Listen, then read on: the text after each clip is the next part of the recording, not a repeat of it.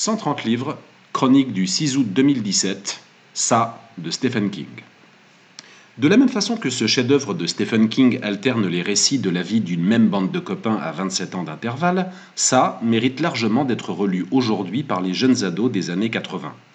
Pour ceux qui y auraient échappé tout ce temps-là, c'est un roman fleuve sur la peur elle-même qui part de l'idée géniale que le monstre caché sous le lit des enfants existe bel et bien et qu'il les mange vraiment.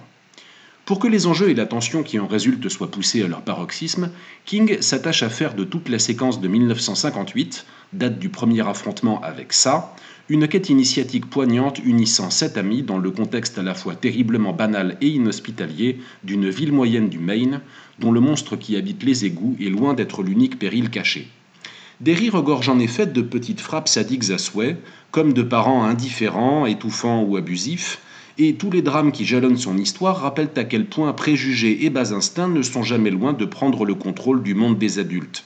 Comme le fait justement remarquer l'un des héros, l'entité aux mille visages qui les hante, dont l'incarnation favorite a dégoûté deux bonnes générations de lecteurs des clowns à l'ancienne, ne fait finalement qu'occuper le peu de place qui reste aux prédateurs non humains. L'épisode de 1985 donne lieu à une réflexion sur le poids des traumatismes de l'enfance dans la construction des individus, la résilience et la mémoire. On notera aussi que ça propose l'un des épisodes les plus aboutis d'un auteur pas franchement réputé pour ses finitions.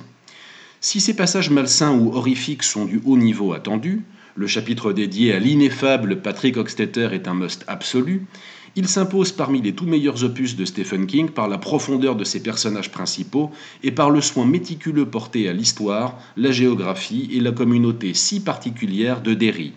1200 pages, certes, mais c'est l'été. Demandez donc un ballon à Gripsou le clown dansant. Il meurt d'envie de voir comme vous avez grandi, ou pas.